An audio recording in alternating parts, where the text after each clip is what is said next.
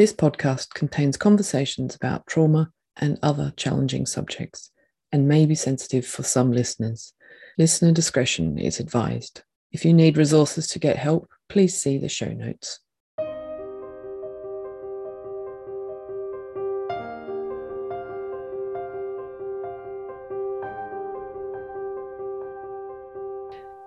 You're listening to Drawn to a Deeper Story.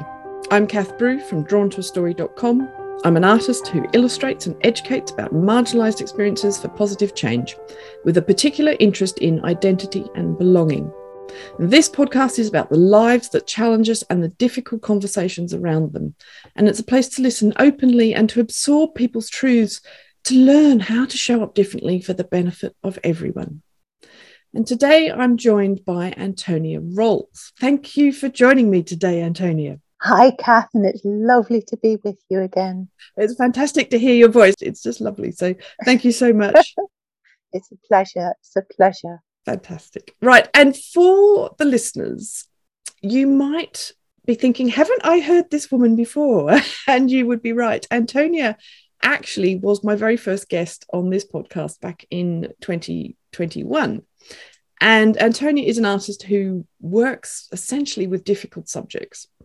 But I wanted to invite Antonia back for further conversation, as I think her experiences and the way she navigates them actually have a lot to offer others and for all of us to start to think about our lives and how we respond and how we behave around the things that, that happen to us. So, Antonia, could you please share a little about kind of a little bit more about who you are and what's been happening since we last met? Yes. Well, who I am is, as you say, Antonia Rolls. I am an artist and I have three things which I think define me. First of all, I'm creative. Second of all, I don't conform. and third of all, I need a platform. Mm-hmm. And I think that that covers everything. So mm. my life has taken turns that I didn't expect. Mm-hmm. I deal with difficult subjects, which is death, end of life and dying, and also addiction. And when we first spoke on this podcast, we talked about how I was the mother of an addict mm-hmm. and how dealing with an addicted son ha- is, is very challenging and traumatic, but rewarding and eye opening in so many ways. And I created the exhibition, Addicts and Those Who Love Them. And behind every addict is someone traumatized by loving them because mm. I am that person traumatized by loving them. Well, um, on the 24th of February, I found my son dead in his flat of an overdose. And that has, as you can imagine, has changed so many things. Mm. And the exhibitions have come together now. The addicts and those who love them have come full circle to the A Graceful Death exhibition. Mm, mm. It's quite profound, really, that isn't it? That circle. It is very, it is, I'm going to use the word spooky mm. because it has come full circle. And, mm. and I also, what has come full circle is that I gave birth to Kostya mm. and I was the one that he wanted to find him dead. So I saw him first when he was alive and I saw him first when he was dead. And that is somehow a bit of a comfort. I was just going to ask, is that a comfort? But I could feel myself slightly resisting because it didn't it didn't quite feel like a fair question in some ways. Well, here, here is something which I, I am learning and which I believe everybody's grief is different, everybody's journey is different. And I am thinking that we are allowed joy and laughter in our grieving. It is possible. Mm-hmm. When we are tipped into grief, obviously everything crumbles around us. And this is my sixth personal loss. This is, you know, I just keep having them. You know, if I was thinking of a, a divine plan for life, I'm thinking, well, here is what I need to learn. I need to learn about dying. I need to learn about end of life. I need to learn about addiction and I'm being given it in bucket loads. But mm. joy is possible in grief. Mm. It may be as simple as just having a cup of tea and the pleasure that gives you. It's mm. possible. So comfort is also possible in grief if we allow it. But I do understand that when we are in the depths of grief and we are traumatized and we are in a kind of shock, joy and comfort, and on those words mean nothing and they don't come through. I think they have a place, and, and I think that it's not doing a disservice to our loved lost one by experiencing joy. Mm, mm. I've watched you grieve in ways like I've never seen anyone else grieve with such grace, but also really living your grief. And, and I mean that by embracing it so it's actually i don't want to say a positive thing but you're embracing it in a way that means that you're not actually letting it consume you to that point of being completely rendered useless by it. Is that a fair statement? There's something about what you're doing that I haven't seen people do before. And I'd be interested in what, what your thoughts are on that. Thank you for that, Kath. Okay, so there is an answer to this, and it's unconventional. This is my sixth personal loss. The mm. first loss I had cracked me open like a nut. I experienced the absolute despair of grief in 2007 when I lost my partner, Steve. Mm-hmm. That uh, level of grief won't happen again, I don't okay. think.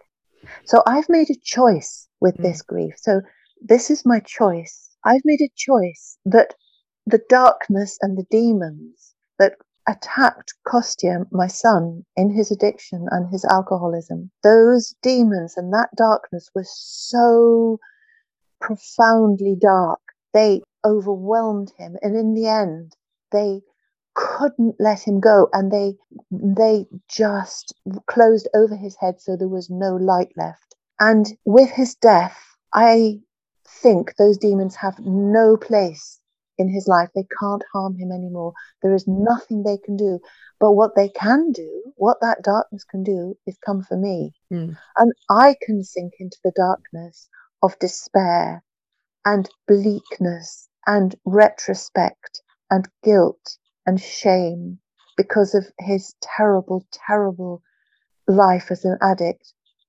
And I made a decision that the darkness was had no place in my life, yeah. my grieving, or anyone else's grieving. And therefore, I'm going to look for the light. And looking for the light has meant that I, I don't allow myself, in that I stop myself when I'm in it, indulging, and I use the word indulging for mm. myself, mm. I don't suggest other people do, in guilt, going mm. back and getting absolutely stuck in situations where I could have done something different, Kostya could have done. And that getting stuck, rearranging the past, puts you on a hiding to nowhere because yeah. when you finish rearranging it, nothing happens. It's still the same. Yeah. Yeah. So in this grieving, I am looking for the light and I don't know why I'm making it public, but I am making it public Mm. And it surprised me that I've done that. And it surprised me that somehow other people are responding to it well, in that when people are responding, they're not responding about me, they're responding about themselves because so many people are in grief and so many people have lost a loved one to addiction and the shame that's attached to addiction and to an overdose death, which I, Kostya's still awaiting his inquest. He's had um, a post mortem, but it was, in my mind, it was an overdose because of so many reasons. I found the the, the syringe and things um, just next to him. Um, there's so much shame around this, and I'm mm. thinking, you know, my whole thing is about addicts and those who love them, and the operative word in that exhibition being love, which is not a sentimental thing. It's a big, powerful, yeah, stonking thing. That, powerful. Yeah. And it cracks around you and it shatters and you have to pick it up again and you have to keep at it. So that's a long answer to a short question. it's a wonderful answer. And there's several things in that that I, I want to pick out. And one of them is, is what you were saying about making a conscious choice about not letting it take you down as well. Because hindsight can be a wonderful thing, but it's also incredibly damaging because we judge ourselves on decisions that were made without the knowledge that we have now. I think that we're especially hard on ourselves. So I, am particularly interested in how you manage the reflections on your thoughts of what might have been or not been. And, and you answered that beautifully. I think there's great power in realizing where you could go with this, but you you choose not to. And I think that's incredibly emotionally intelligent, actually. Well, thank you, Kath. And, and I also think that I owe it to Kostya. You know, the darkness that engulfed him cannot be my darkness. It cannot be anybody's darkness. We can't have that. And by choosing the light in this bereavement doesn't mean I don't cry and I don't miss him. Yeah. I wake up, you know, in the morning with this little, and I call it like a little existential scream in my Mm, head mm, because he's not here and there's nothing I can do about it. But then I have to make a choice. Well, what am I going to do? What am I going to do with my life? I have more life behind me the head than ahead of me. yeah. Am I going to get lost now, as I have been in the past with other bereavements? Or am I going to rise up with this one, taking with me the tears, the sadness, the missing him, and all the regrets, because we can't stop the regrets? And am I just going to uh, do this looking for the light, whatever that means? And but the other thing is that nothing can harm Kostya anymore. Yeah. He cannot be hurt. He can't be hurt. He can't be touched by anything but love now. And I think I'm going to have a bit of that because, yeah. you know, he's my boy and he's touched by love and we loved each other, even though he didn't often show it. I'm just a mother's prerogative to say he loved me. He loved his mom. But I loved him and I know he loved me. But I'm going to join him in my own version of this light yeah. and do my crying and my missing and my being kind to myself. Mm. Yeah. And and I think that's the power of you doing it publicly as well, because as you say, the the responses you're getting and giving it's giving people permission to blast that shame away with some light and actually that the love and actually talk about it in a different terms rather than than shame and all the difficult stuff. I think there's a wonderfulness of of giving of you showing your vulnerability and giving people permission to be to be vulnerable themselves, but but real vulnerability, not clouded in all this extra stuff that actually they don't need to own. Yeah.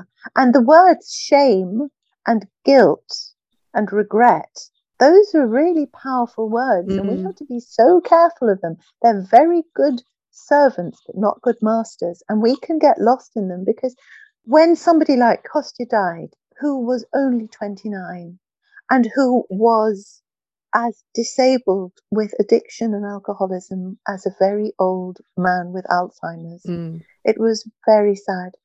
I could take that as my responsibility and say, if only I had done this, that, or the other, and if only things were different when they're not different, and I did what I could at the time, and so did he.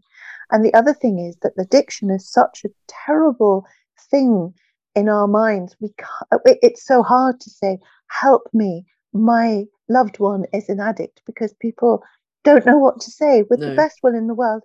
They don't because unless you've had experience of addiction, you don't know what to say. It's too much. But that drives it underground and we can't talk about it.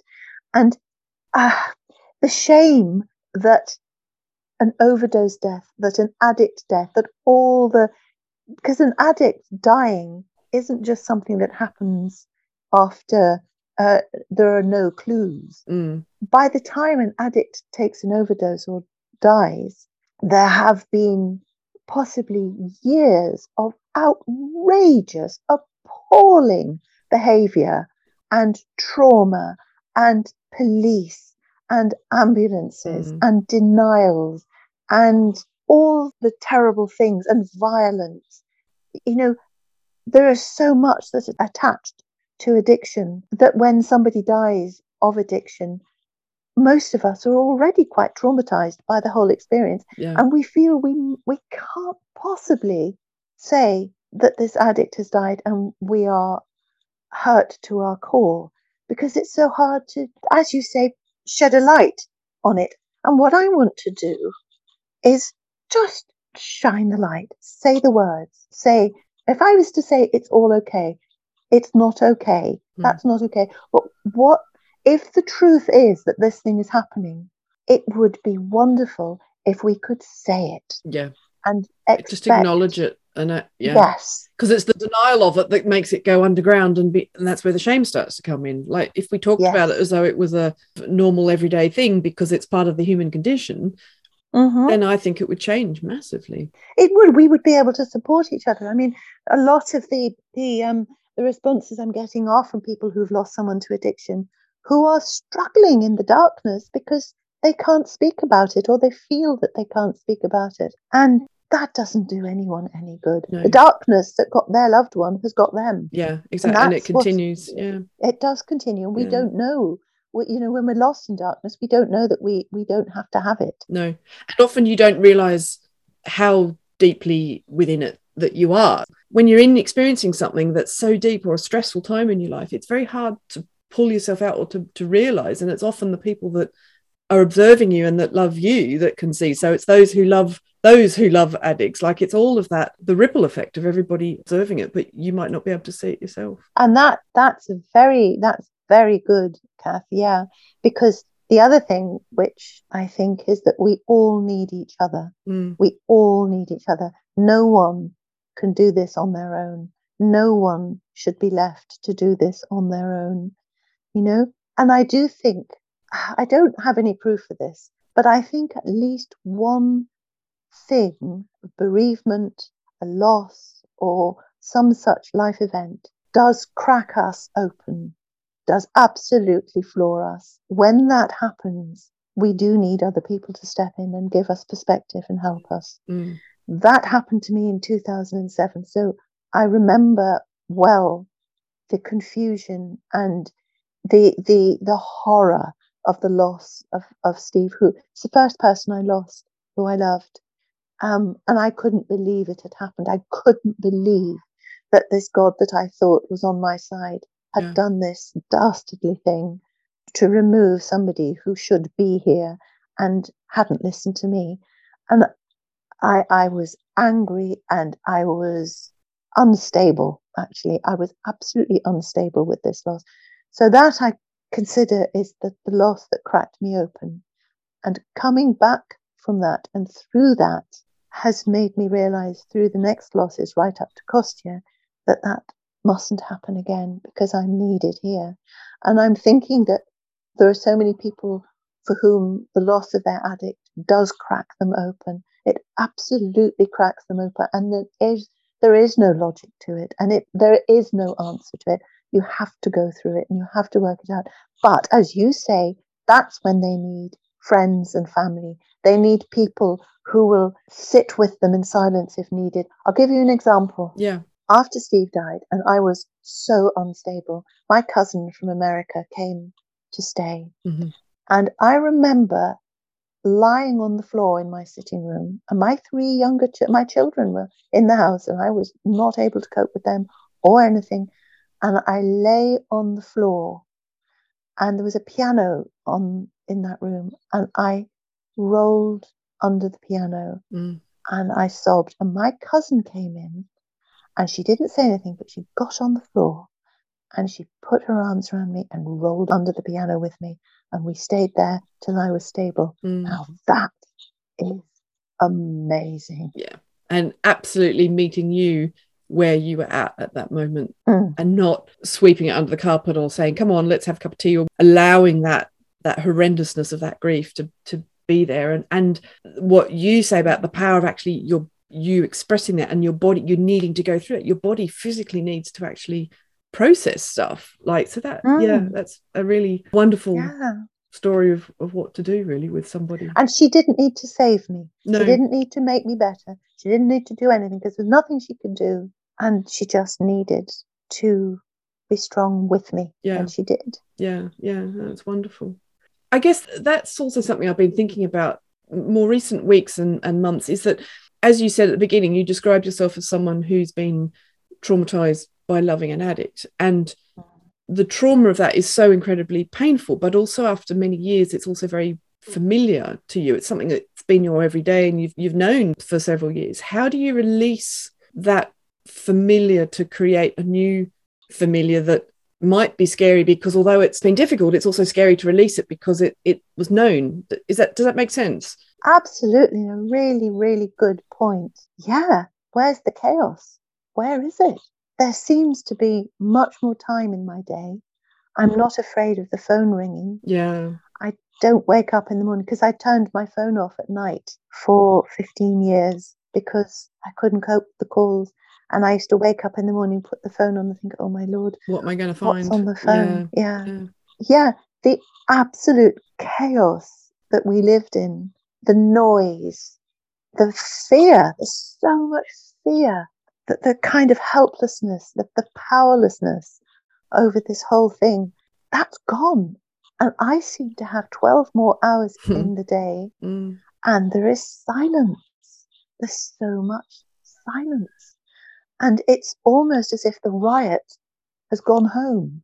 There's no riot anymore. Yeah. Yeah. Interesting. You know, I, I don't know how I'm going to deal with it. I am I am dealing with it because I have to, because even if I wasn't dealing with it, I'd still be dealing with it, if you see what I mean. Yeah. Yeah. I'm here. I, I, I'm while I'm here and I'm breathing and I'm alive, it will be dealt with. It is being dealt with. It's just like slowly developing a new normal, really, isn't it? Working out what that is. Yeah, what working out what it is, and and also I'm, you know, this this loss has left me so exhausted. I am so tired so much of the time. It's quite good to have the space to rest in. Yeah. But you know, I do, um, I do wish sometimes the phone would ring and I could. I I think well, actually, I would handle that little kind of gasp of anticipation when I see Kostya's name coming up on the phone.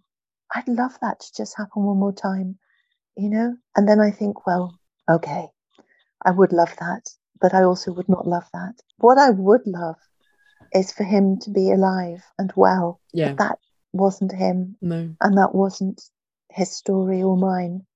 And here we are, and I just am, I'm just doing it Mm. day by day, minute by minute. Yeah.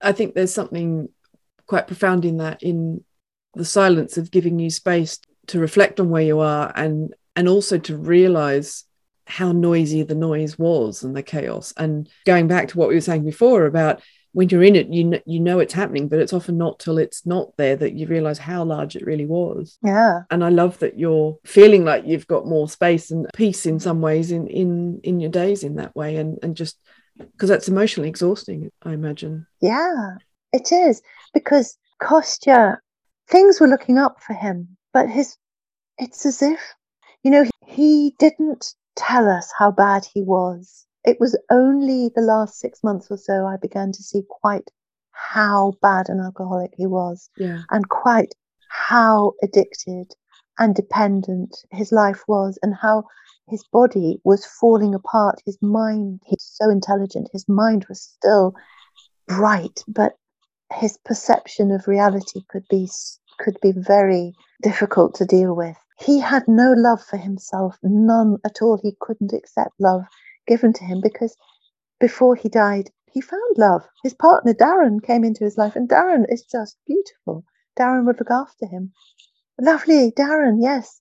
And i loved kostya and Dmitri here, my his brother, loved Kostya, and even his sister Alexia, who didn't Mm. get on with him, she was really compassionate and and lovely about him and to him. There was a lot there, but he couldn't allow it. He couldn't allow it. And you know, when I found him, Kath, I felt on the journey up to London, we were going to have a day out together that Friday. Mm. And on the train up to London, I was feeling happy. And I just had also this thought in my head that maybe this is the last time I'll feel happy because Kostya wasn't answering his phone for the last 24 hours. And I thought something's wrong. And he'd left his door unlocked. And I walked in and I just knew. And he was lying, he was sitting on his sofa. He was already very white, very cold, very stiff. And he had a quarter of a bottle of vodka next to him Mm. and his flat had been cleaned by Darren.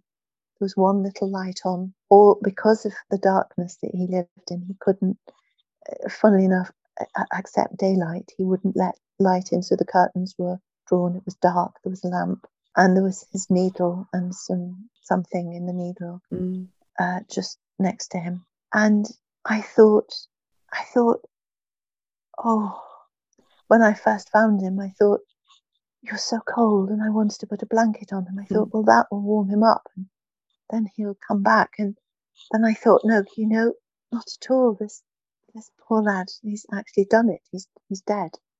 Um, and then I thought, the darkness got him. I thought the darkness finally closed over his head. And that night, when I went back to my bed and I thought I'd never sleep or eat again, I had this thought in the night that that darkness, it's to be despised, it's to be kicked away, it's to be told to go. And that darkness cannot come for me. And it cannot, cannot have any part in any of our lives. We have to notice the darkness. We have to look for it. We have to acknowledge it's there. And then we have to tell it to yeah. bog off. And we have to be firm about it. And then I thought, this darkness, it got his body and it got his mind, but it didn't get his soul. It hasn't got his soul. He is not he cannot be affected by this darkness ever again. And my job is to make sure I'm not that, and anyone that I come across, if I can, I am to shine a light on that darkness to, to say to people, you don't need to own this darkness. Notice yeah. it's there and then get rid of it. Doesn't stop you grieving. It doesn't stop you from having the sorrow and the loss. But what it does is it gives you power over your own process. And it also gives you permission to live. And we have to live. People that are left after such a loss, any loss, we have to live. We are needed here by the fact that we're alive. Yeah. And we have to understand that we take control. And it sounds impossible. If you're in that cracked open like a nut phase, what I'm saying makes no sense, but it will make sense at some point. It will. And we have work to do, people that are left here alive. And these losses are not sent to destroy us. They are, they are sent somehow to strengthen us.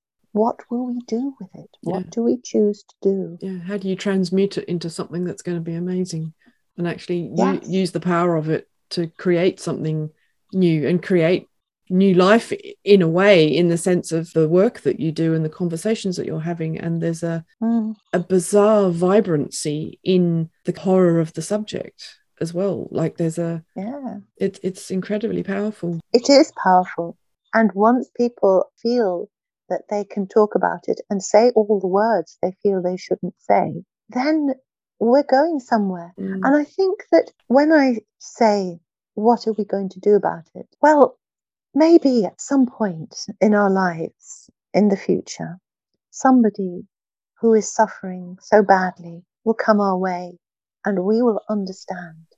And we will be the one who will say, Come here, I hear you, I see you, you're going to be fine. And we can support them yeah. because we understand it. And that's powerful there's nothing quite like the physicality on a, a deep, deep level of actually having experienced that and every level, like mind, body, soul, knowing what that actually feels like to be able to support another person. Yeah, and it might be a surprise to us. Mm. We might think that we're, you know, we're all we're still in our own grief until mm. somebody who's in that early stage comes along and we think, no, I understand this. I know what I wanted to hear. I'll do that. I'll do it for this person, and it'll be as as you and I talk about often. It'll be under the radar. Yeah. Nobody will put it in a newspaper. Nobody will trumpet it from the rooftops. It will just be a wonderful, kind, uh, compassionate act that you will do, and the ripple effects go out. Yeah. And we often don't see those ripple effects either. No. And I think that's one of the things that's that is powerful of is doing it with an intention that mm. honorable means that you don't necessarily see it, but you don't need to see it because you know that it's going out there and it's doing what it needs to do. Yeah, it's we're, we're not doing it for brownie points. Mm, yeah, we're doing it. What, what what is it? We're we're doing it for compassion, but also we're doing it because it's the right thing to mm. do. You just know intrinsically what is mm. the right thing to do. Mm. mm. Absolutely, yeah. absolutely. So, in some ways, I don't want to say a new beginning because that that feels more like I'm erasing Kostya, and I don't want to do that. It's not the right word, but it's there is a beginning of some sort in where you're at now and the, the future is obviously going to be very different for you so where in that compassion for yourself and for Kostya and your family and, and the work that you're doing where's it taking you? Or where are or rather where are you taking it? Well i think we're hand in hand. I'm not sure. I think at the moment my energy is going to keeping the light mm. and being what is it? Being aware. Where is it going? The new beginnings. Well there will be work. I will i will write and paint about this mm. experience and i think i'm going to incorporate overdose deaths mm. into both the graceful death and the addicts and those who love them i will work on the death of someone through overdose and through suicide Mhm. because that's what it was. I have work to do at the moment. Before Kostya died, I had four exhibitions back to back to put on. So I've got one Wow. starting next Tuesday, um, the the A Graceful Death exhibition in Brighton in the library there as part of Dying Matters Week. Mhm. And then I've got Addicts and Those Who Love Them, which will be shown in Brighton in June, and then Wandsworth Festival in London in June, and then in Edinburgh for the festival in August. So that takes a Mm. lot, yeah. And A I lot of preparation. paintings for them. exactly, a lot of preparation. So I'm going through the motions and preparing all this. I will have to be public for all of these exhibitions because that's how the exhibitions work. Because of the subjects, um, I'm there because people need to talk. But I'm thinking that I will do all these exhibitions, and when everything's finished in the beginning of September, I may well lock myself away Mm. and see what happens in the studio, see where where I'm taken about writing and painting around this this new experience. Mm. Have you thought of? I don't know why, but it just came to me as you were as you were talking. You you're painting all these other people and their experiences. Have you ever painted yourself and how your experience is? well, I've done one Mm. um, ages ago for the Graceful Death, but I made myself look so much thinner and nicer. but I really am. I'm embarrassed. Yeah, because you're really a horrible person, aren't you? I That's just, really I just thought, oh gosh, you know, that, that says a lot about my own vision of myself. I haven't done one of myself. I'll have to think about that. Mm. I think because with all the, the work I'm doing, I'm asking questions of other people. And I'm trying to, I started a graceful death trying to work out what death was after Steve died. And then, as you know, I lost, what did I do? I, I lost Steve, and then I lost my mother, and then my brother, and then my husband, because I married again, and then, and then my father, and then a lot. Kostya. This this is the, sixth one, and I was trying with a graceful death to work out well, where did they go? What happens? What what? How do you feel when you're dying? So there was a lot of discovery there. And then for the addicts and those who love them, I didn't know what to make of addiction and alcoholism. So I, I started asking other people who were in addiction or through addiction or working with addiction, you know, what tell tell me what's what's going on. So it's all been about asking people the, the questions about themselves so that I can understand a bit Mm. more. Mm. I don't know. I, I can't see my, myself being interviewed, but why not? I might interview myself and do portrait of myself and Yeah. ask myself. You you've talked a lot about the the catastrophic nature of the first death and the impact of you, and that I just see a series of the the evolution and and how you've processed and what you've learned and yeah. i don't know it's just i just have an image in my head of it maybe i'll do it for you do. you get my cartoons it's probably not going to fit the bill Oh, I think that would be lovely. I'm thinking that if I exhibited 15 paintings of myself. And I was there, people might say, Well, have you a problem, Antonia? and then you'd say yes i have a problem. Yes, I need more paintings of me. That's what I need. yeah i mean it does look a bit like full of yourself if you but it just i don't know i just think there's a something lovely about it the idea of the ultimate and maybe but maybe that then also feels like a conclusion and maybe there isn't ever a conclusion to this as well. Well, I think the only way it could work in my mind is to make it slightly witty, so it wasn't too deep. but then yeah. what's that saying? You know? Well, yeah, it's a really difficult. difficult. Yeah. I don't know, Kath. well, that, that's for another conversation another day. oh. oh, dearie me.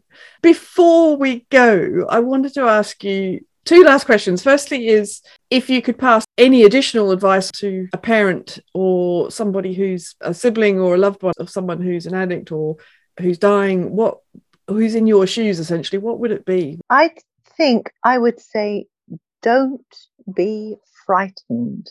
Fear is an it's a terrible energy that prevents good things from happening often. So if somebody has somebody they love who's an addict, I would say get help for yourself.